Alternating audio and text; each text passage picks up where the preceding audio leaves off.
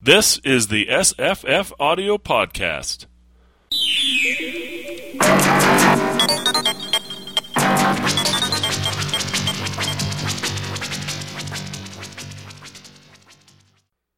Hi, I'm Jesse. And I'm Scott. And I'm Julie from A Good Story is Hard to Find. Oh, me too. Go ahead. I'm Paul. And I'm Rose. And Paul has something to sell. Uh, yes. Uh, in 2017, as part of the Down Under Fan Fund, I took a trip to Australia and New Zealand and documented my adventures in an over 200 page book of photos, stories, and what a fan fund delegate does when visiting the world, the national cons of New Zealand and Australia. And for the low, low price of seven dollars, you can buy this and donate to the fund and help replenish this, so that future fans can can travel between Australia and and North America. You can visit this at my website, princejustin.com, P R I N C E J V S T I N.com, and go to the little buy link, and you can get a PDF of all my adventures with with tons of excellent photos. As some of you listeners know, I am a photographer, so I I took up the camera out at every opportunity. You can see photos of cons, waterfalls, mountains, and everything else I could spot in New Zealand and Australia. Pretty much so, all of Middle Earth too, methinks. Um, oh yes, I did visit Hobbiton. So if you ever want to know what the Hobbiton site looks like, buy the Fan Fund report, donate to the fund, and you can find out. Thank you. This cool. show brought to you by. Okay. uh, so uh, we're reading. We had just finished reading, I guess, Red Harvest, a 1929 novel by Dashiell Hammett. Um, first published in Black Mask, was it? I think. Yeah. Yeah. Um, in four parts, starting in November, finishing in February uh, 1928. Um, the paper book version came in tw- 1929. And then there was the movie adaptation, uh, sort of, 1961 movie nobody watched, or I assume Rose, you watched all of them. No. No, you didn't watch it. Okay, the 1961 uh, movie adaptation that doesn't credit uh, the source, which is Yojimbo, uh, an Akira Kurosawa movie, uh, and then there was a 1964 um, uh, ripoff of Yojimbo, which is an excellent ripoff called A Fistful of Dollars, uh, starring Clint oh, Eastwood. Yeah. And uh-huh. then I think it was 1994 or 1998, um, not as good movie called Last Man Standing, starring Bruce Willis and a bunch of great character actors, including William Sanderson, who he's he's in uh, Blade Runner, and uh, Christopher Walken, and a whole bunch of other great character actors. I think that one's directed by Walter Hill.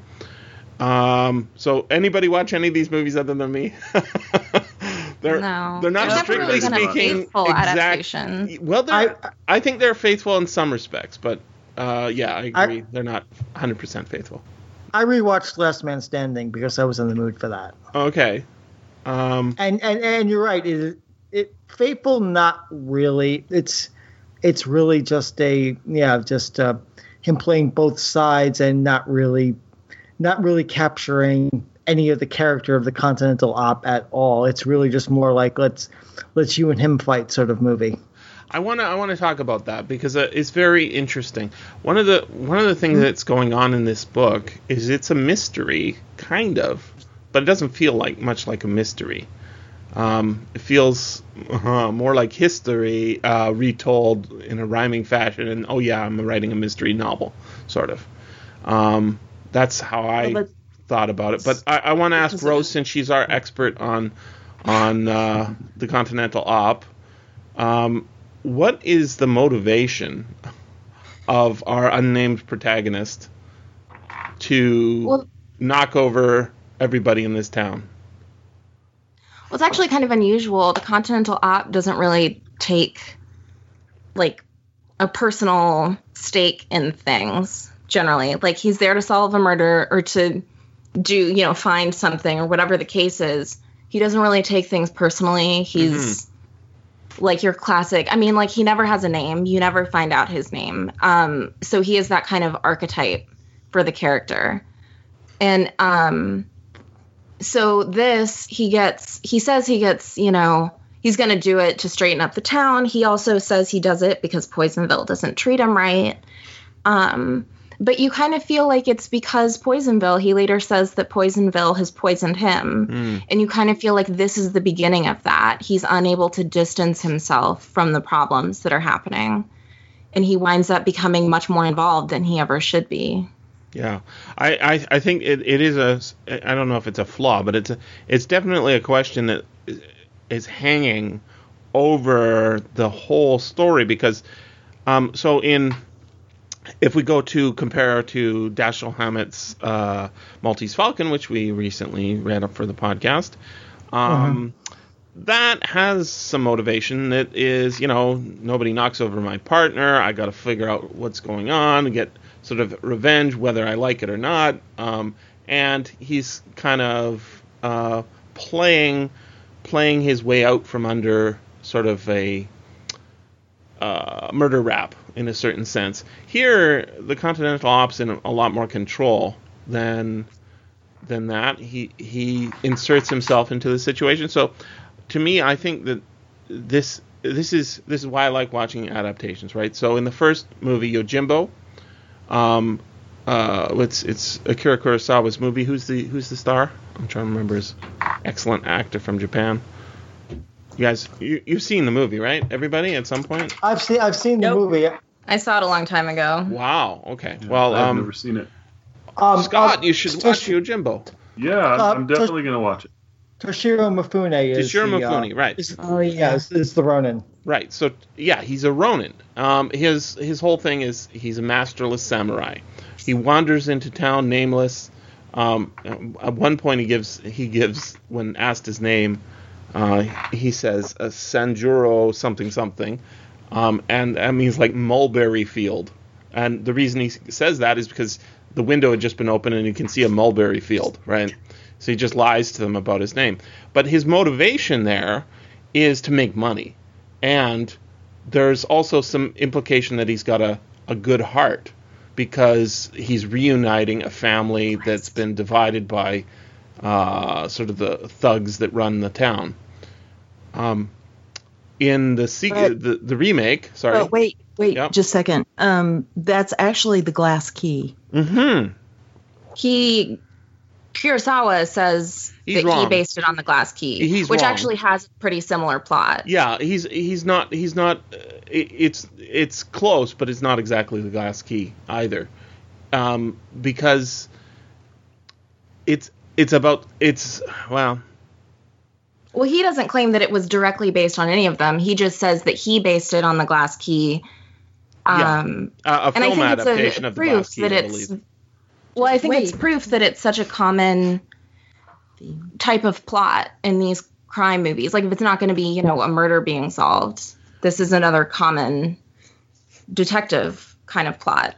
Yeah, um, but he's uh, so the the mysteries that happen within this novel are kind of really third or fourth tier to what's going on. There are a couple of mysteries, right? But none, and they all get wrapped up, but none of them are like trying to figure out why he's doing what he's doing and why he does that. It seems to me it's all about the history of of Dashiell Hammett himself, right? That he was involved in basically something very like this, and this is sort of his fictional retelling of how he would have liked to seen it go, rather than. So when he says I've been poisoned by Poisonville, at least this is this is what I was getting out of it. Um, so when when we get that motivation for the masterless samurai, the guy who used to be a you know under the heel of uh, some other master, now he's uh, in it for himself. I think that that's kind of what's going on here because it doesn't really line up with him being like what all the reports he's not sending to his boss. Why is he not sending them? Because he'd be told he- not to do it, right? Well, yeah, I mean, the old man is. The old man, in a lot of ways, is the Continental Op, except at a higher level. Someone who's been doing it for longer. But the, if he sent reports back to the old man, he would know that the old man should tell him not to because he, you know, there's a sign, uh, uh, you know, maybe not in this book, but in other Continental Op stories, that uh, he will become the old man or the old man used to be him. So he knows because deep down he knows that he's That if- personally motivated. Well, yeah, that if he Yeah. was in his right mind, he would never be doing this. Well, in fact, because it says that's when he has that laudanum dream, which, for one thing, gin and laudanum, who doesn't want some of that, right? I was just like, what are you doing? But when he has that dream and he comes out of it, he went into that laudanum dream because he knew he was too involved. He was enjoying setting all these people up and watching all these Yeah. bad people die. He got, uh, got personally. He got. He made it personal when he shouldn't have. Right, because he tells the old man who's hired him, who says, I want to call it off. He says, Your fat chief of police tried to assassinate me last night. I don't like that. I'm just mean enough to want to ruin him for it. Now I'm going to have my fun. I've got $10,000 of your money to play with. I'm going to use it opening Poisonville up from Adam's apple to ankles. It's but, like, oh, but but he did uh, he he sewed it all up before that happened, right? So that excuse doesn't work. That excuse only works if he can tell the future, and the reason he can tell the future is because he's the author, right? Well, There's a- he's wait, what? wait, wait, wait. But he's talking about not. He's not talking about the murders. He's just talking about getting rid of the corruption in the in. Poisonville, which would be like the various gangsters and you know the bootlegger and the gambler and all those people. Yeah, that speech happens right before he goes and starts just stirring things up, like um, over the boxing match. but why and does the he other do things that? that follow. Like, so when he comes to town, his uh, the, You just his, said. no, that's that's pissed after he's that's after he's he's got the check certified and uh, you can't no takesy backsies, right? He Well, but the guy's saying like you can still have the money. I don't care. Like just get out of my town because the I don't remember the old guy's name. Oh, Elihu, Elihu. Elihu. That's it. Um, Elihu doesn't want him to do this. He's going to do it anyway, not because he has any sort of obligation to. He's doing it because he wants to. He's already solved the murder he came there for. yeah, that's what I'm asking is why does because there as far as I can tell, there's no reason for him to be there. He, he's he, he's I mean he has no personal stake in it. Like in the Maltese Falcon, right? The reason he's he's trying to figure it all out is because, gosh darn it, even if you don't like him, uh, even if you think he's kind of a horrible human being, he was my partner, and you gotta revenge your partner or whatever. Um, here, his client is dead. Um, the mystery is pretty much solved, and he solved it. But even before he solves it, he's like, "No, I'm going to get my revenge on this town," which makes no says. sense. If But Well- he just said he doesn't like them. He doesn't like that they tried to kill him. He doesn't like the way they're running thing. He's just going to do it. That's what that speech is. I'm just mean enough to want to ruin him for it. I'm going to have my fun. He's letting his inner beast out, essentially. Poisonville has poisoned him. But at that point, he has already he when he gives that speech, he's already given the check to the bank, sent it off in in the mail, and Right. he, it's like he knew the future that he was going to be uh, an attempted No. assassination. No, no. Well, he's doing it for fun. he doesn't I don't. He doesn't know the future. I mean, like I Of course suppose he doesn't know at the future my most if he's- cynical, I could say that he's doing this because Dashiell Hammett wanted it to be novel length. So, like, yes, yes. my most cynical, I could say that. Otherwise, I'm just going to take what the character states himself as a motivation. And if he was a nobler character, he would be doing it for the good of the town. So that's, that's and he's not because he knows the people will come book. in and replace him when he's gone. He just wants to take his revenge out on these people that did not treat him well. And he's normally treated pretty well by the in the short stories and things. He's normally treated pretty well by the police. He gets along with the San Francisco police and all of that. He's no that's never really a problem for him.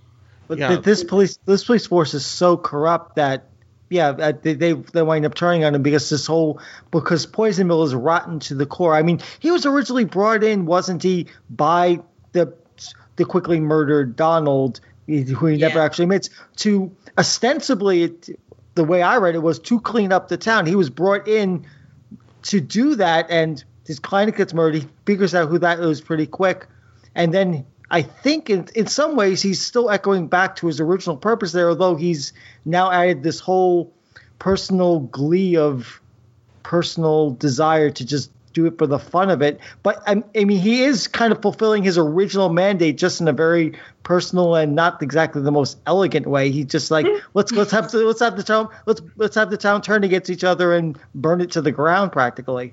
It So- fulfills his original mandate, and which is. But it's not quite the way the old man wanted, which is why the old man chews him out at the end. So I want to point Yeah, out. and the, the Continental Ops, the, the the company doesn't want him there, right? That's after right. the after the mystery's been solved. Absolutely. That's why Yeah. he sews it up so that so that he has to stay, right? And he won't send in reports so that he doesn't- doesn't get recalled, right? Um, yeah. So w- when they when they do the loose, very very loose adaptations for the films, Yojimbo he he's motivated both by money and by the reuniting of a family. That is re- echoed and repeated in the uh, Clint Eastwood version, uh, the Fistful of Dar- uh, Dollars. There's a uh, a young boy who wants to be reunited with his mom, who's being you know pimped out to one of the the town bosses. And in the third movie, the motivation's even weaker. Um, he, he they they beat up his car instead of beating up his burro, right?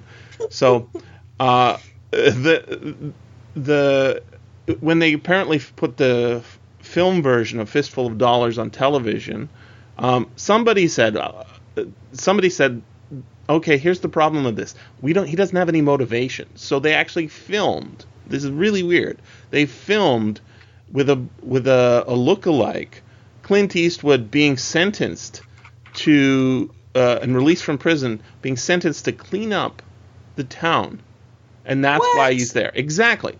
So That's crazy. it is crazy. And one of the things that makes the Sergio Leone movie so great is he's the man with no name, even though one of the guys calls him Joe. he's the man with no name. Um, his motivation is mysterious. He seems to be sort of the wandering sort of character that we respect, sort of that Ronin uh, who is above the the pettiness and the evil of the of the gangs that surround him. And this is a very, very American iconic character. And I think it's just amazing that uh, when you start looking at, at why that's necessary, it's because I, I, I'm I, I'm focusing so much on this because I don't like it was striking to me why he doesn't leave and why he does all these things to avoid. Like I, I haven't read any of the other Continental Op books um, prior, so I, I wasn't 100% sure. But because the story's told um, from first person perspective, we're suddenly uh, in the territory of how reliable is this narrator. Now, I have to think that just based on the on the novel itself, it's he's probably pretty reliable, except when it comes to his own motivation. He's pretty reliable other than that. I didn't get a sense that he was um, like it almost read like it could have been a report, right? That this whole book was a report back or a memoir or something like that. But the problem is, is he says, you know, it can't be a report because he says uh, I couldn't tell the bosses that, right? Because he would never put that in a report. So it's incredibly Yeah, at, at one point, he writes a report about um, the murder he solved, right?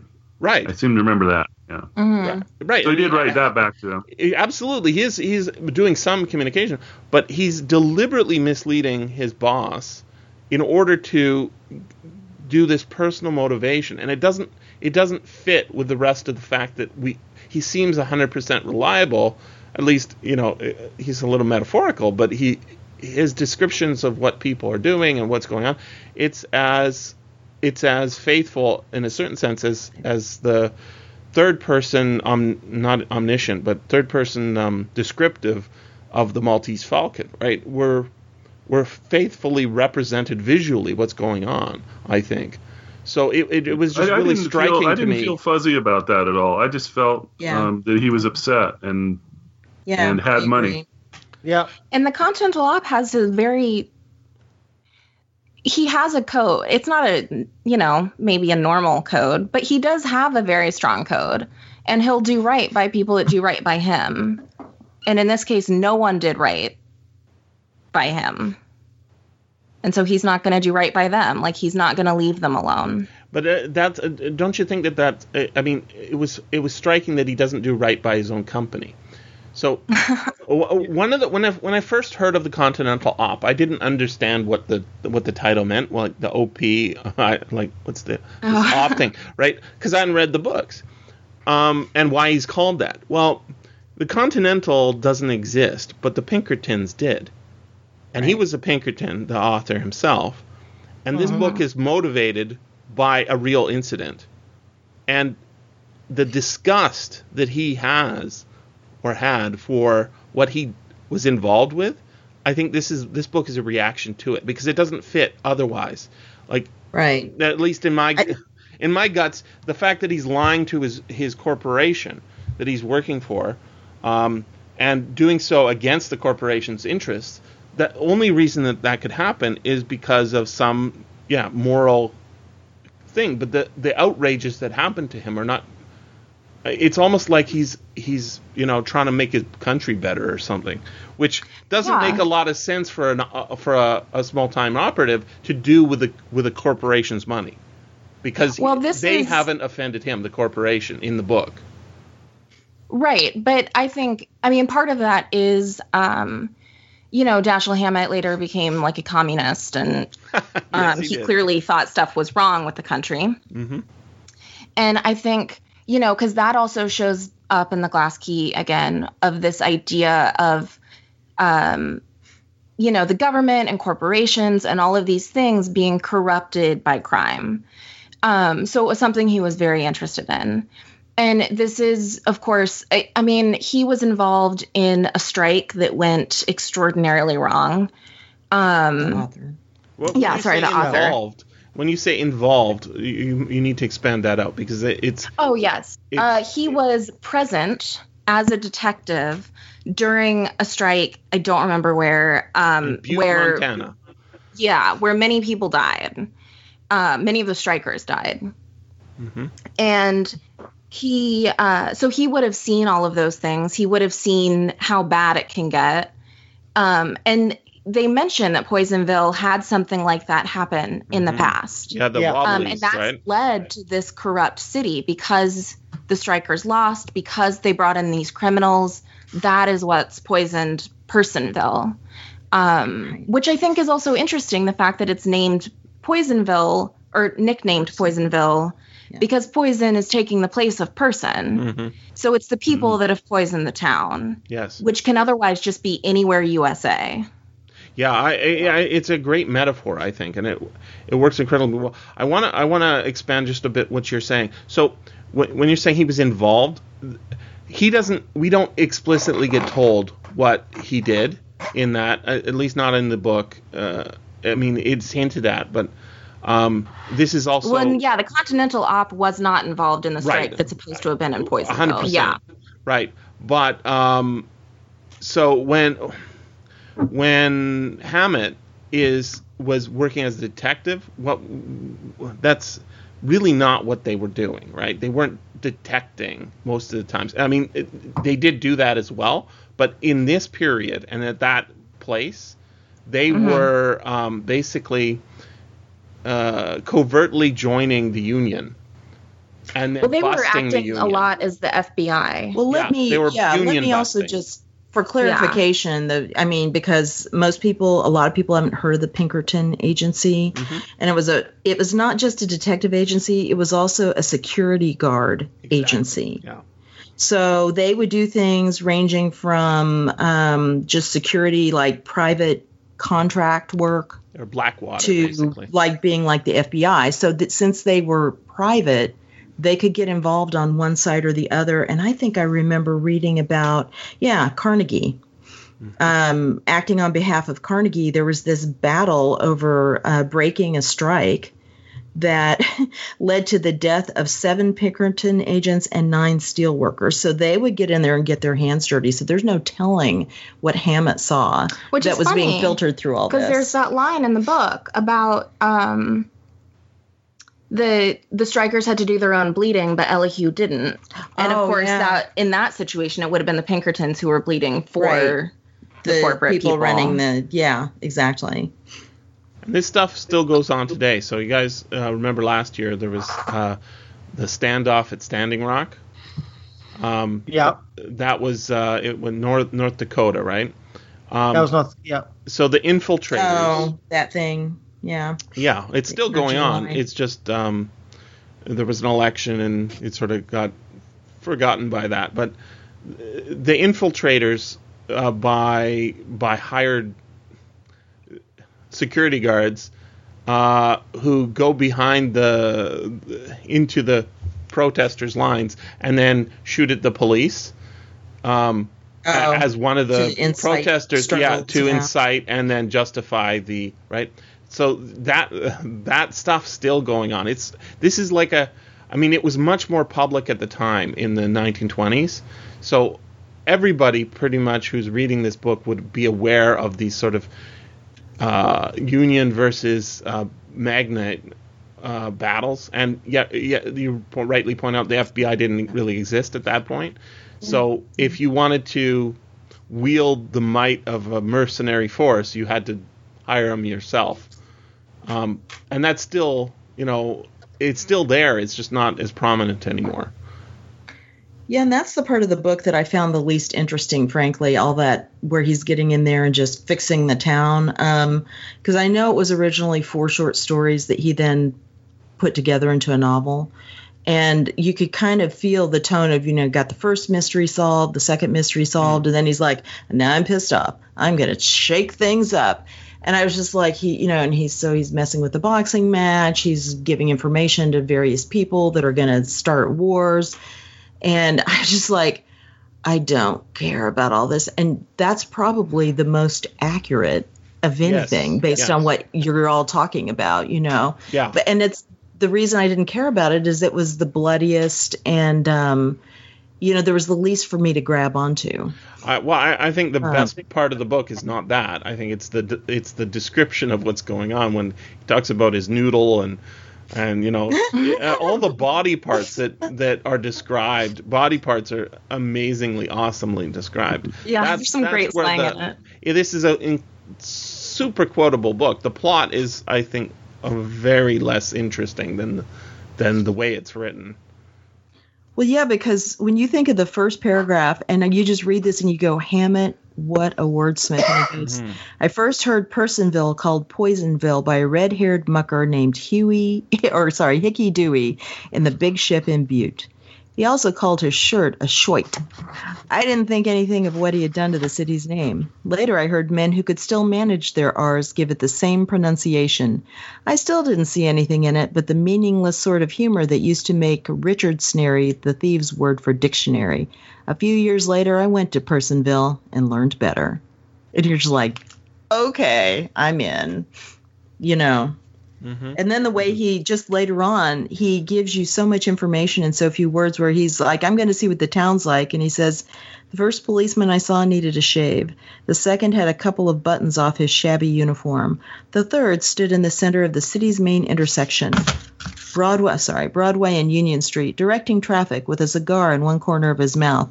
After that, I stopped checking them up. He's like, that's all he needed to know. Mm-hmm. By the way, Yeah. a Yeah, and you- mucker- Right. I want to Yeah. point out that a mucker is uh, is basically a tough guy or a thug or um, and- and in fact Edgar Rice Burroughs wrote a novel called The Mucker. Uh, this is from the Oh, same yeah, period. This is a um, this is what happens. You sort of come out of the war. You're maybe underemployed and uh, looking for work. You're the guy who rides the rails to the town and you know joins the anti goon squad or the goon squad, which is go in there and break up uh, the the replacement workers.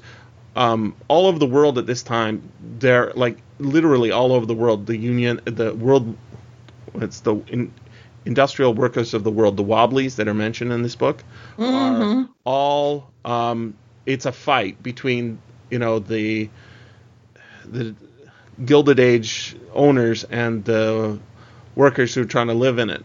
Um, so that's the background to it, and it, it the cynicism that's so beautiful in this book it comes out of that. So we, I, I- I think it's important to to background it there, but yeah, that's not the most interesting part about the book. I don't think it's it's Yeah, I've just got Yeah. a he's I've got a, great question. writer. hmm I got a question. On the front of my book, um, the New York Times book review is quoted, and it says, an acknowledged literary landmark. And um, I'm wondering what what do you think is meant by that? Um, is this like the first of this type of book? Sounds like a know- grudging endorsement. A grudging Well- endorsement? No, I'm, I'm assuming that they're saying that um, there's something different about this book than than what came before. That's what it means, right? Yeah, I think, uh, and correct me if I'm wrong, if anyone knows better, but um, as far as I know, this is the first hard-boiled detective book. There was one author who was writing hard-boiled detective stuff shortly before Hammett, but he was basically the one who made it big, who made it popular, um, and he wasn't far behind. Um, but the other guy was also writing stories for the Black Mask. So this may have been, and I don't know for sure, but this may have been the first full length book and the first one that may have reached more of the public. So it's the thing that kind of started the hard boiled uh, got it. detective fiction. Okay. That's, And truly, and it was 1929. I think. well, Is that right? 1927 for the original serialization. 27. Okay. Yeah. But also truly hard boiled, like we were saying with Sam Spade, where Sam Spade, we want to give Humphrey Bogart's uh, memory of the movie in our mind a bit of a softening part. Yes. But there's no softening to this. There's no, I mean, when he describes him and Dinah Brand, and, you know, uh, there's nothing nice about him at all. It's just he's got his code. And when he breaks his code. I, I just checked Britannica. Britannica. Britannica says credit for the invention of the hard-boiled fiction genre belongs to Dashiell Hammett. So Okay. that's that's why it's a Good one. land, landmark of uh, Okay. of fiction. Well, it's actually a little bit sad for the other guy um, because he, uh, I, I don't remember his name right now, No. but because no one does. Um, but he, I think, technically wrote the first kind of hard boiled stories. Um, and then he got out of it and wound up, you know, a pauper. And Mhm. other people were writing it and being very wealthy. But, uh, And- but Hammett gets the credit because he's the one that stayed popular. because he's got the skills. hmm He was a Carroll great John Daly, I think, is the guy you're thinking Yep. of. Okay, yeah, that sounds right. Um, and I and, and as I was as I was listening to this, I thought this plot seems familiar, and I remembered in the computer game board computer and uh, PS3 game Borderlands, there's a subplot where you can get involved in basically getting two gangs to fight each other, jumping from one side, and inciting the other, going to the other, and then finally they go shoot each other out and basically take each other out thanks to your machinations of just cleaning up cleaning up this section of Pandora. It's like, oh, that was a, that was taken from Red Harvest. oh, Yeah. I It's- see where that came. One of, It's- one of the things uh, that I I noticed that uh, came from Red Harvest was the the uh, peace uh, summit in The Ah. Godfather. Mm. I, I mean, when I when I got to that chapter, I was like, oh my gosh, that's The Godfather. You know uh, that movie. Love that. Um, yeah, they had that summit between the families to try and stop the killing, and uh, anyway, I thought that was a pretty good chapter too. In fact, that's one of my favorite lines that I marked there. Everybody was sitting very still, as if to call attention to how still they were sitting. Mhm. I was like, yeah, I'm keeping that one. yeah, he's, he's a great Smith. It's true. Yeah. Um, I, I, if we're talking video games, I should point out uh, that's exactly the sort of thing that Fallout does as well, right? They they literally rip off um, some great thing, and you say this seems kind of familiar, and, and, until you you know like break it down a little bit, you don't notice it. But um, it's funny in 2010, Playboy, which is not well known for its gaming, actually made a massively multiplayer online role playing game called Poisonville. And Oh, you really? are you you pl- apparently played it in the browser, and you uh, are recently out of prison, and you get to join one of four gangs that run the town. and so it's like a ongoing version of this this novel's setting, except there is no hero at all, right? There's no protagonist who's trying to pit them against each other. Um, it, it, in fact, it's it, its look was basically, if you look it up, it looks pretty much like Grand Theft Auto. And if you think about the way Oh. Grand Theft Auto works, it's pretty much the same thing. It's it's the reveling in the uh, in the uh, the chaos kind of in the Mhm. like endless murders and shootouts and all that stuff, right? Um, I, I I don't think I played much of the story modes of of those. I can't say if that's how they play out, but it's it's super iconic. This uh, the sense that uh, once once you start corrupting a little bit, it corrupts everything. And if you if you go to the uh, Yojimbo, right, the the the reason they're fighting is because their their uh, their sheriff is weak. They don't call him a sheriff, um, magistrate or whatever it is, and it it's really interesting. It all ties like the Japanese take on it, right? Is that it's set in that in, in that Western period, uh, late 19th century, uh, with sort of the decline of the old way, and when the sheriff uh, is is weak, only a visit from like the overarching government can can calm things down and stop the murders and the endless cycle of violence in the town. When uh, you go to the 1964 movie, it's set in Mexico, um, and the Americans and the the Mexicans down there are in the business of gun running and rum running, right? Uh, In the uh, running across the border, selling guns to the Indians, selling alcohol to the Indians, and they're competing for that. When they do the 196, uh, what- what's the one Paul watched? Um, the 1994 1998 movie Last Man Standing, they're all gun runner, uh, all rum runners, right? Bringing uh, Mexican hooch into the United States, and it's the sense that like the if if the government isn't there and it's they're doing their job and sort of on the up and up, it's all corrupt. It's it's a very strange feeling. Like I'd have never lived in that town, but apparently that existed. That the sense of horrible corruption within every layer of government, so that you you can't move or go outside or anything like that. Um, I found the city incredibly oppressive in the novel, but the the lines of of dialogue and description coming from our protagonist are just so good that I, I didn't mind, and I kind of wanted to like start mapping all the streets.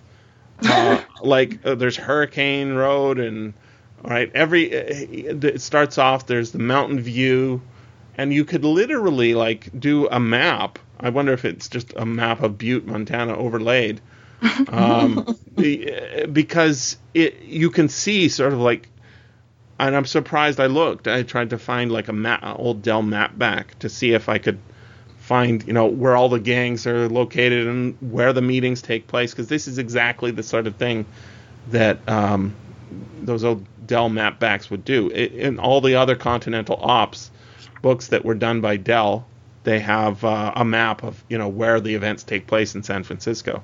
I couldn't find one for this, but I would have loved one. it would it would been incredibly useful just to keep track of everything, but also just the fact that it's all there and it's all laid out. Um, you know, when he crosses the street and then as soon as the door opens, they start shooting at him and he shoots back.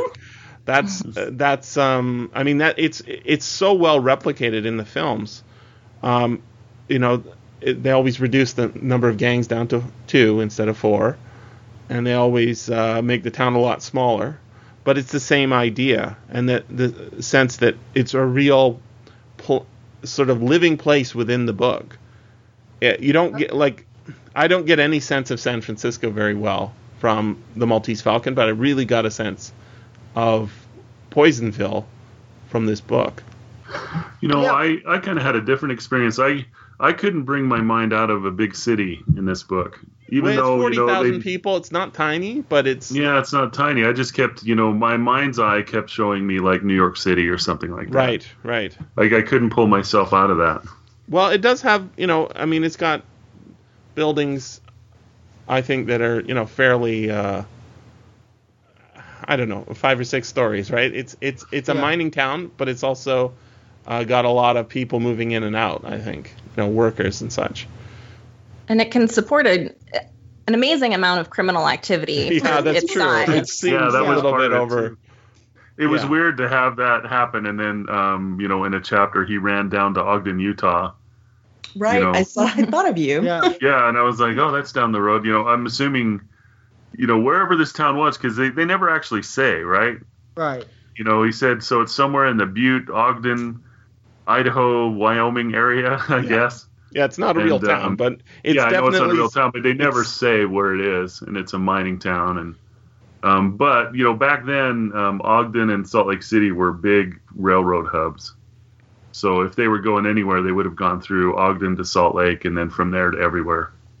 Yeah, I, I, I like that. You know, it's it's almost as if you could go like he says. I'd never heard of it, right? Or I've I'd heard of it, and I heard of it in Butte, which is where it basically is supposed to be. I think, um, but uh, Butte County and and the uh, the city, uh, right? It's the richest hill on earth is the their motto, and the the population's about right. So and the history is totally right. So if you look at like what downtown Butte looks like, there's you know the, those six story uh, hotels you know that you Yeah, would have yeah, if you've got a yeah. train. Mhm. Uh, You know it's got uh, the way it's lit up. Right? He says they they started off uh, like they were rich and then everything turned to yellow or gray. I, I, I- I think we should I think we should read that Go paragraph it. because Go it's, for it. it's really it's really really good Dashiell Hammett description. The city wasn't pretty. Most of its builders had gone in for gaudiness.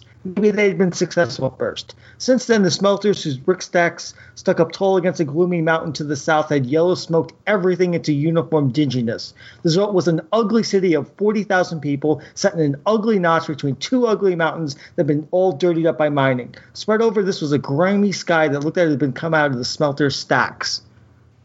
I mean, just it's one nice paragraph. It's like that's what we need to know what the city looks like. Perfect. Right.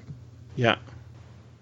And uh, there's a there's the hill right where the where the mountain view where the the the boss whose son is you know it, it feels like and the old man in bed you know that that's the very Philip you can see where Philip Marlowe is getting it from too or Yes. uh, the big sleep. I the- instantly thought of. right it's uh, it's him the old man who's who's super rich uh, and that's you know who employs these detectives right it's not like the the young family with the looking for the it's always somebody super rich and they got some motivation find the daughter find what whatever it is. This is you can totally see why that this is even though it feels quite different from sort of later pi novels it, it's got all the elements and especially the the dialogue and the way it's written. It's yeah super- and i think it's i think it's amazing how modern it still feels.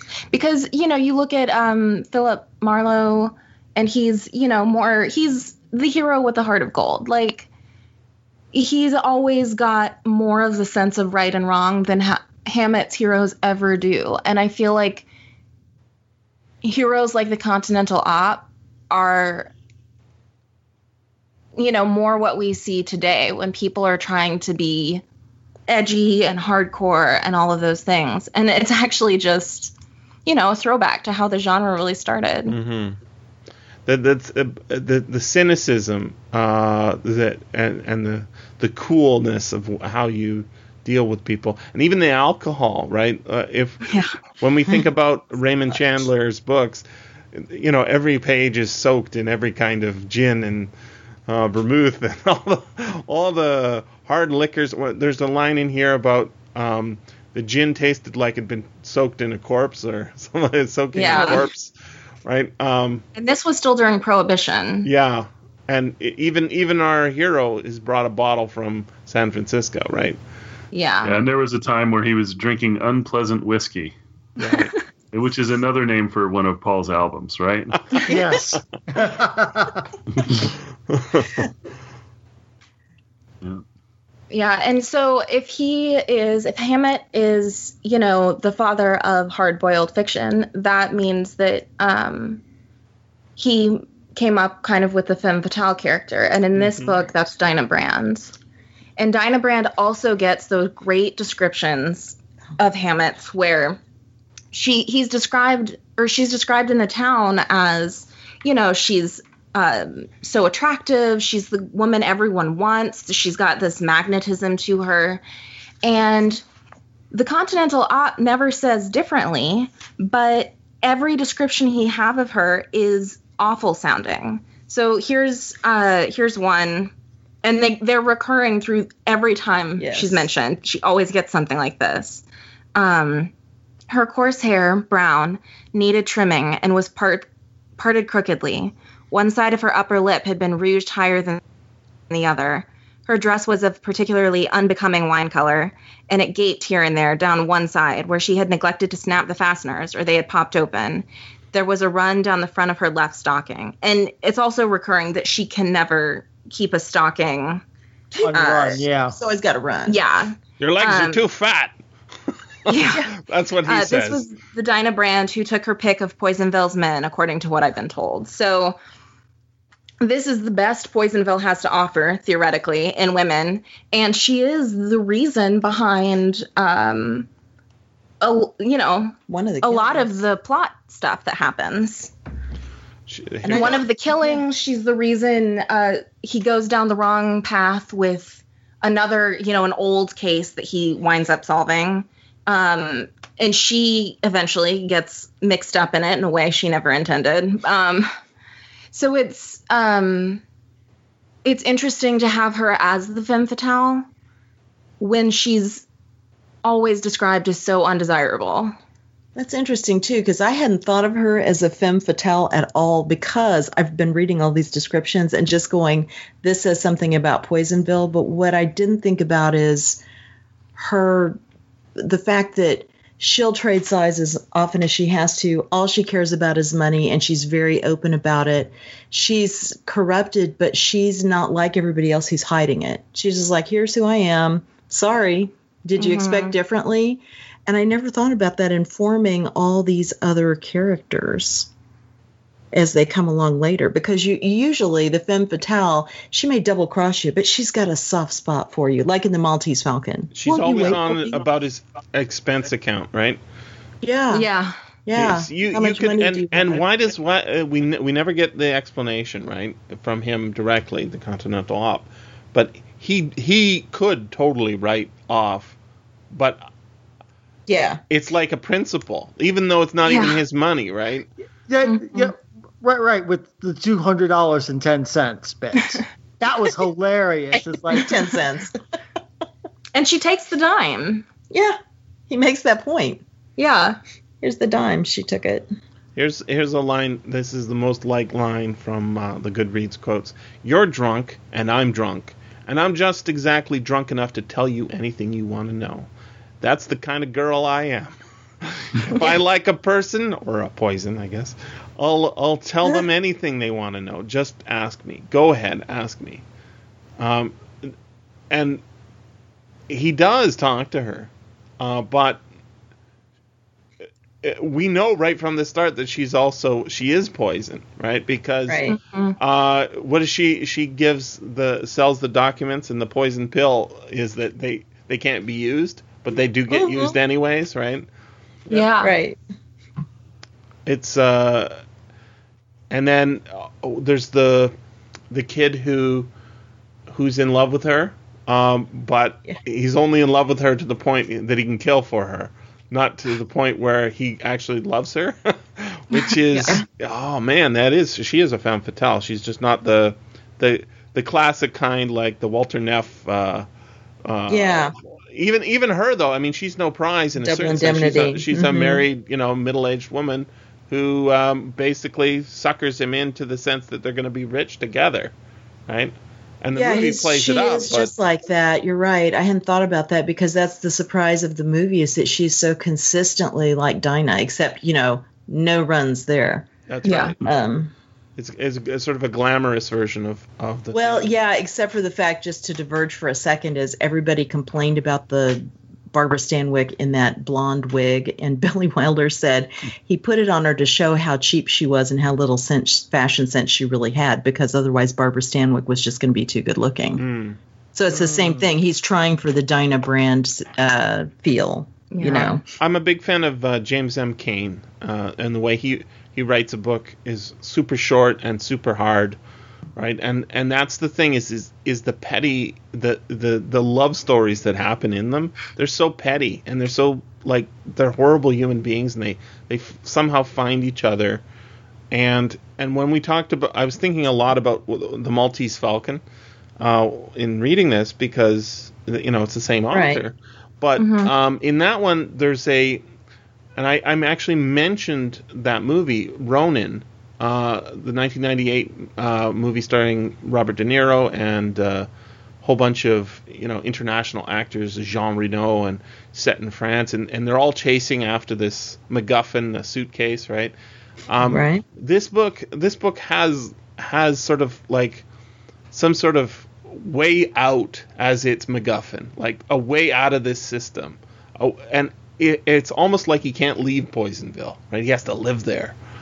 And and uh, and thinking about like all the uh, the connections, uh, one of the ones that you know people, if you go to the Akira Kurosawa uh, and connections with Star Wars, I, I know we're going pretty far off course here, but I want to I want to point out that shock.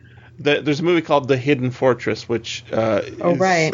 very Right. similar to a lot of aspects of Star Wars. You know, sort of lifted and said, "Yeah, this is great. Let's recreate that." The Western in outer space sort of thing, or the Western in Japan, in feudal Japan. Um, the the humor of of this book is sort of against the violence um, and the uh, the sort of endless blood pouring out of the literal red harvest that he he he sows and then reaps, right? Yeah. Um, in the if you go back to the original Yojimbo, it is both bloody and like there is a scene that's exactly exactly parallel to that Star Wars cantina scene where the alien gets his arm chopped off. That the the sudden brutal violence, and yet all the uh, the comedy is you know all these guys who are acting brave but actually not, and they sort of push each other back and forth in the street. Um, here it's it's even harder. So that it's it's almost like we've become soft from the days when this was, you know, we now think of it as a genre, right? That it's uh it's just sort of conventions and stuff like that. But I think all the drinking that's going on in here is actually uh, sort of like that's what you do when you can't escape, right? You you try to escape l by Right. by drinking it away because you can't escape the reality that's surrounding it. So when this you've got this femme fatale who's you know if you're if you're if you're not half in the bag when you meet her you say you know i don't understand why everybody's fighting over this lady and what what she's holding over them. Um but she she's why does she want all that money? Just more alcohol? Like it's this book is really odd when you start thinking about it Well, and also it makes me think about talk about a not very likely hero, or you know, he's not a hero, but our protagonist. He makes the point. He's five six. He Mhm. weighs 195 pounds. Some of it fat, but not That's all right. of it. Says, and so he's always judging forget that. everybody's height to see if he right, can take them right, because you Yeah. forget that because you're thinking of a hero as a, a commanding figure, and then he continually is yanking you back to reality by Right. going, "My five six, I leaned my 195 pounds into this. I did Mm-hmm. this. This guy was super tall. This guy was about, you know, was of course a couple inches taller than me." And that's where you're kind of go, "Oh, right, Mm-hmm. right. You're very unromantic looking." because he's also ugly. Um, Oh, I don't know if they say that. They must say that in this book, but he is described as ugly a lot. I kind of figure he's like an Edward G. Robinson kind of guy. Oh, that would be a good, like, yeah. Mm-hmm. Oh yeah, I here thought of that. i'm the continental middle-aged. see Yeah. and he's middle aged, right? Mhm. which, which also makes that feel very modern. It's like he's not the 13 to 19 year old protagonist you get in a lot of movies. He's he's Right. he's, he's he's he, he it's it's not the it's not the it's not the years it's the mileage. He's seen a lot of mileage yeah. Yeah. and feels that way. What's that line from? That's from That's from uh, Blade Runner. Indiana. No, it's from Indiana Jones. Okay, Yeah, yeah, that- yeah it's some sort of uh, Harrison Ford movie, isn't it? Yeah. Yes, it's some sort of Harrison Ford movie that's not Blade Runner, Jesse. I know they exist actually. But the but the thing is, is Blade Runner is is kind of um, I mean it, the Oh, the yeah. look of it, right, and the corruption, um, is it's less. I mean that's one of the things that's in in the in the book, or not in that's in the movie that's not in the book, right? Uh, The the the look and the corruption, right? The sense that uh, that that line delivered by the guy who's also in Blood Simple. Uh, um, who, who's the movie movie folks? Help me out here. Who's the actor who plays um, the boss in uh, Blade Runner, the cop boss? He's also in Blood Simple. Oh yeah, Edward James Olmos maybe. No, no. Um, I don't know. I'm He thinking of the wrong If you're not, boss, I if, guess. and I, I just, I just. Oh, I was thinking of the detective. He says, "If you're not cop, you're Oh. little people." You know the actor. I mean, um, it's funny because I just I just tweeted out a little Lego scene uh, that uses that. E. Emmet uh, Walsh. E. Emmet Walsh? Yeah, No, sorry, M. Emmet Emmet Walsh, yeah, Walsh. him, right? He's in both, uh-huh. right? He's he's that sense of the corrupt cop, right? The ha- he's not fully shaven. His office is a mess, right? And he's sending this guy out on a job, threatening him if you don't do the job right, you're.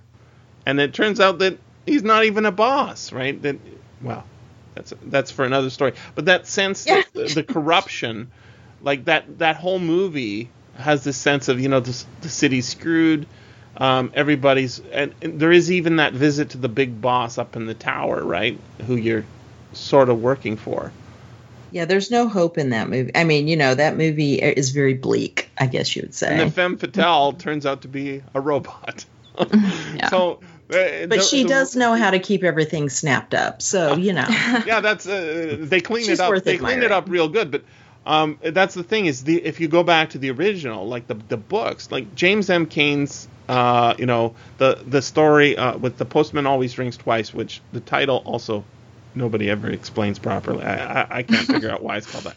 Anyways, that that great novel and that, I mean, they, no matter as soon as you put it on film, every everybody comes a lot more beautiful, even if they're not even supposed to be beautiful, because it, you you just want to see people with their hair combed and and even if their hair is uh, un, uncombed, it's it's still you know it's positioned. Right, so that you, they they get the best lighting, but in in the books their really greasy and dirty, like and and the people are horrible, like just horrible human beings, and yet you're compelled and you can't stop because they're So- compelled and they can't stop. So all these people are, are horrible. The town's horrible. The guy who cleans them up is personally motivated in not a great way. So, and the writing is great. But so Yeah. Rose is the one who picked the book. Why did you pick the book? I Why love did this you book. want to talk about it? This is my favorite Hammett book. It's not as well constructed as the Maltese Falcon. right. Um, like technically, the Maltese Falcon is a better book, but um, I love the way Red Harvest is written. I love the fact that it's not one big long mystery. It's really more about cleaning up the town. I love the Continental Op as a character. Um, I just think Why? Why do you why do you love him as a character? I like him because he's unrelenting.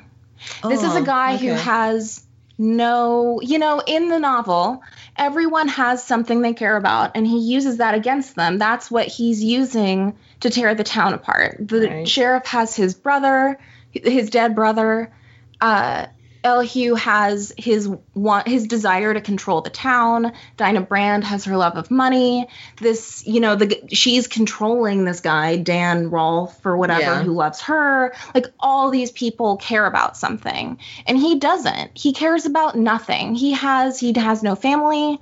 He has no ambitions really. You don't even really feel like if he got fired from the Continental Detective Agency, he Yeah. would be at a loss. Maybe he would, but that doesn't stop him from doing what he's doing. This is a guy who has his code, only his code, which is not like anyone else's code. It's not determined by law, it's not Mhm. determined by moral conventions. Um, it's kind of a weird mishmash of both. And he uh, he's willing to do whatever he thinks is right. And this is a situation that's unusual for him. In the book, in the stories, the short stories, um, it's always much more of the simple case. And he is acting according to his code, but it's never challenged in this way. hmm He's uh, put in a position where he actually cares about something. And it's not something most of us would normally care about, but he cares about it. And he's, um, that speech, the blood simple speech he gives um, about how he's gone blood simple like the natives, he's clearly very disturbed by what's happened to him, and yet he can't stop it. And that's, you know, for all that it's not that personal, that is the most personal thing we ever hear from the Continental Op. That is the most vulnerable he ever gets. And he's doing it in front of a woman who's corrupt and who doesn't really care about him, but he doesn't have anyone else. He has no one else to talk to. He has no one that's going to understand this. And that's Except for us dear readers. Yes. Right. hmm Thank Um, goodness. and you know he's talking about the joy he's taking in seeing these people kill themselves or get them or um other people or get themselves killed and he talks about the fact that that disturbs him but at the same time he remembers who all of them are when he says a dozen people have been killed he lists them he remembers who they all are so this is he's just an odd mixture of apathetic and amoral and conscientious. I think he's a really unusual hero. Yeah, definitely. Rose, I'm, I'm looking at the uh, Wikipedia page for the Continental Op. So this, so Red Harvest is really towards the end of his career. Mm-hmm. So there's not much. So how is he really different here than say the earlier stories? Since you've read a lot more of these than anybody else here. Well, I don't know that he is that. I mean, other than showing him being a little more vulnerable, you know, H- Hammett's career was so short. He wrote so much in such a short amount of time. Uh, the Continental Op is remarkably consistent. Um, if you look at the um, his progression of heroes, because his heroes are very similar to one another. There's small differences, but not, you know, I mean, in a sense, his heroes progress more than the individual heroes do. We start off with someone like the Continental Op, who is, um, very he you know at heart he is a detective he will always be a detective that's what he's defined as um Sam Spade is an independent detective. He's got his partner, he's got his secretary who he gets along with. He has more of a personal connection with people around him. And by the end, we get uh, the Thin Man, All right. I who's extraordinarily human. He's lo- Yes. he loves his wife. He's willing to do things for her. He's got that tough guy thing, but he's not.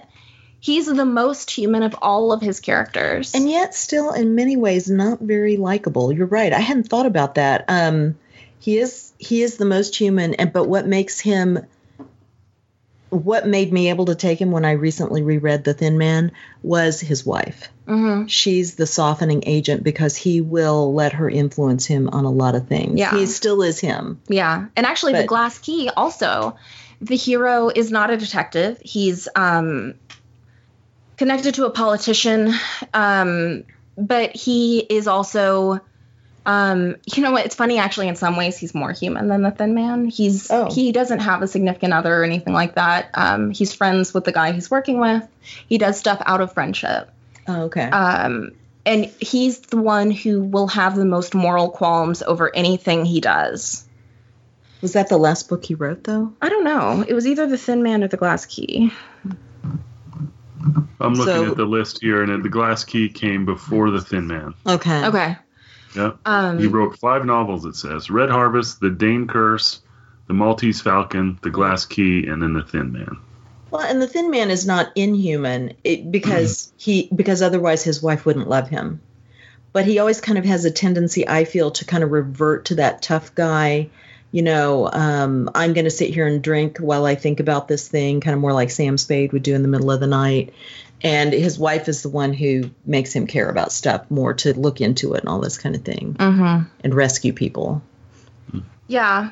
Um, so Hammett's an interesting writer. He shows range, but not an extraordinary amount of range. He's a focus. He's very genre focused. Mhm. Um, but I think it's interesting to see his heroes progress over his career. I want to read this. Thank you. Very interesting. Very this is from chapter one. Um, it, it it reminds me like I, we're obviously not going to experience exactly the same things that were happening at the time, but we're in a, another sort of position where you know the wealthy uh, people who own everything are growing again. Uh, listen to this. For 40 years, old Elihu Wilson had owned Personville heart, soul, skin, and guts. He was the mm-hmm. president and majority stockholder of the Personville Mining Corporation, ditto of the First National Bank, owner of the Morning Herald and Evening Herald, the city's only newspapers, and at least part owner of nearly every other enterprise of any importance. Along with these pieces of property, he owned a United States senator, a couple of representatives, the governor, the mayor, and most of the state legislature. It's like, yeah, um, and this is the guy he's working for, and this is the guy who he's actually attacking in a certain sense, right? Mm-hmm. We kind of feel like he really is staying true in a lot of ways to his first client who he never got to talk to That's right. because he's solving his murder, he's taking care of other things. The he finds out that the father was using the son in a way that the son didn't realize. And so he's sticking up for him. He doesn't like the father and the son wouldn't have liked the father either. You know, if he'd have found out everything he was doing. That's part of the information Dinah Brand had was look what your father's got his fingers in. And so in that way he is remaining quite consistent. It's just not he doesn't really ever think about that. He just takes off and goes in all these directions. I I'm I, I, I can't say I like it any any anywhere close to where I like Maltese Falcon, but I, I I know. think Yeah. I think that, that that's to do with the fact that Maltese Falcon's plot is so um, perfect in a certain sense. Mhm. The way it's revealed, it feels a lot tighter. I, I know that that uh, you know it's it's probably it's similar length, right? I mean, there maybe this one's an hour shorter. Um, Yeah, I think it's about the same length. Yeah, but uh, it, it, when when a down, I think I mean the the reason that they get rid of all there's instead of having all the different powers uh, running the town and all you know I think just having the two what was the line somebody almost quoted it this when we started uh, playing both sides against the middle right that Oh right. Mhm. that I mean that's what this is sort of what it is except there's four sides and it's a bit too complex um, it takes a little bit too long in, in doing what it's doing. And in you know in film you can really cut things down by just giving a few glances here and there and a little bit of sympathy uh, sympathetic looks and um, and and one of the things that ruins uh, Paul I can't I I couldn't get through this the the movie you watched the Last Man Standing Last man Standing. one of the re- things that ruins it. I mean, uh, there's a number of things that sort of make it a bad movie in a certain sense. The fact that it feels like, like when you watch A Fistful of Dollars, um, the music is so good. Um, when you watch the original uh, Yojimbo, the music is so good. I- I don't remember the music at all from Last Man Standing, and it's No, so it's- important for both of those other films um, that it, it sort of starts and ends the violence, right? You know, it goes from light comedy to like brutal, you know, manslaying um, in in an instant. And then what ruins the the Last Man Standing is it it does the conventional uh, narration that we normally associate with this sort of hard boiled detective, you know, style book. Um, Bruce Willis comes over and does a voiceover telling us all the things we don't need to know, in the same way that um, that uh, our protagonist in um, Blade Runner does in the original cut, right, where he's narrating all these things we don't really need to know. I don't know how I felt about him manhandling my Yeah. girl. Like But you know- Jesus, we we can see it on your face, man. Don't tell us. But that just uh, means that that narration isn't particularly skillfully done or from the right angle. I like the original cut of Blade Runner and that narration. So again, we disagree. But um, I would say you watch Sunset Boulevard, and that has got the voiceover from the omniscient viewer who's died, who's looking back as we're seeing things going on, and he's telling you something that's accenting and enhancing what you're experiencing. or even better in Double Indemnity, where he's narrating it equally into a- good, right? Equally Right. good. It it may be the best film of that genre ever, right? It's just so Yeah. beautiful and so beautifully Yeah. composed. Sunset Boulevard, obviously, a great film as well, but Yeah, that I- sense of the I dirty can't and pick gritty between the two. is so Yeah. good. Um, Not and- all, and- not all narration, Jesse. well, uh, you know, we don't need it. When the thing is, is of course we need it in the book, and that's arguably the best part about the book is just feeling the way uh, he reacts to everything. You know, uh, whenever something happens or whenever somebody pokes their face into the into the story, the description of of how it happens is is more delightful than what's happening in any in any real sense. Um, uh, uh, uh, any real other sense of it. I, I, like I don't really care who's who's doing what as long as they keep doing it because I I'm enjoying the way he's describing. Um, you know, my foot. He says I stepped into the room the way my foot would, or something like that. He's like very very slick little like um, plays on words, and and it's it's delightful. And then it's contrasted against the sort of the yeah the buckets of blood that are pouring out of each doorway um, as he goes through them or uh, c- comes out of them, and uh, it's um, it's funny because I, I do think that it shouldn't be adapted to, to film ever again because uh, both Yojimbo and Fistful of Dollars do such a good job of it. Um, but I also don't think Maltese Falcon should be adapted again, and it's it it was uh, perfect as a book and perfect as a movie. Right. I don't know. Well, and I think that the Red Harvest is flawed enough narratively that it's a difficult. I mean, it would be difficult to faithfully adapt it. Yeah, It's no, it shouldn't be adapt- faithfully adapted because Yeah, and this also, yeah, I mean, it suffers from being four short stories glued together, basically. But I, I will say that um, anyone who likes the Continental Op should read the short stories because they're much more focused. Uh, they're much more just your regular detective stories, but well conceived, well written, the way Hammett does, um, and really well done. The Dain Curse, not not so much. Not a great book, but uh, You like- So are they collected in a book that's just called the Continental Op Stories or something like that? there's how'd a bunch them? of them. Oh, okay. Yeah. Where would one start? Do you know the Um, names and collections maybe? Well, I mean, a lot of the collections will have like seven or eight of the stories in it. and it doesn't matter where you grab it. No, they come they're in? all. okay. Um, if two stories are connected, typically they'll be in the same book, so you don't Okay. need to worry about that. Okay. Because I am interested. This is cool. Yeah, Yeah. I guess since they're not about him, he he's showing no progression as a character. Yes. And you don't know about his life, so it doesn't matter what order you read them in because they're just his adventures, Exactly. his detective stories, is what you're saying. So yeah. Yeah. Hmm. So it'd be like getting the black mask every month. you know. Yeah. What what am I seeing now? Who knows? Mhm. I think we're pretty much done. I think so. Mhm. Cool. I would also like to say Oh, the wait. audiobook Oh, for this right. is very Yeah. good. It is amazing. Richard if anyone Ferrone. wants to listen to it, Richard yeah. Ferrone. Ferrone's yeah. terrific, yeah. I could never make it all the way through because the story itself is so brutal, but I love the narration. Hmm Cool. Um, I should point out that Richard Ferrone uh, also narrated a whole bunch of Lawrence Block books. He's um, Right. he's really terrific at first person uh, narration. You know, He's also describing. done. Yeah, Oh, he's also done some James M. Cain books, right? Uh, James M. Cain, that'd be cool. I don't know about that. Um, what what he's so great about is he, he's really conspiratorial. You know, like I walked into the blah blah blah, and you know, like he's he's sort of whispering it to you almost, and it feels like um, you're right there with him, or you know, it's in confidence over a over a cup of coffee in a one of those um, Hopper paintings.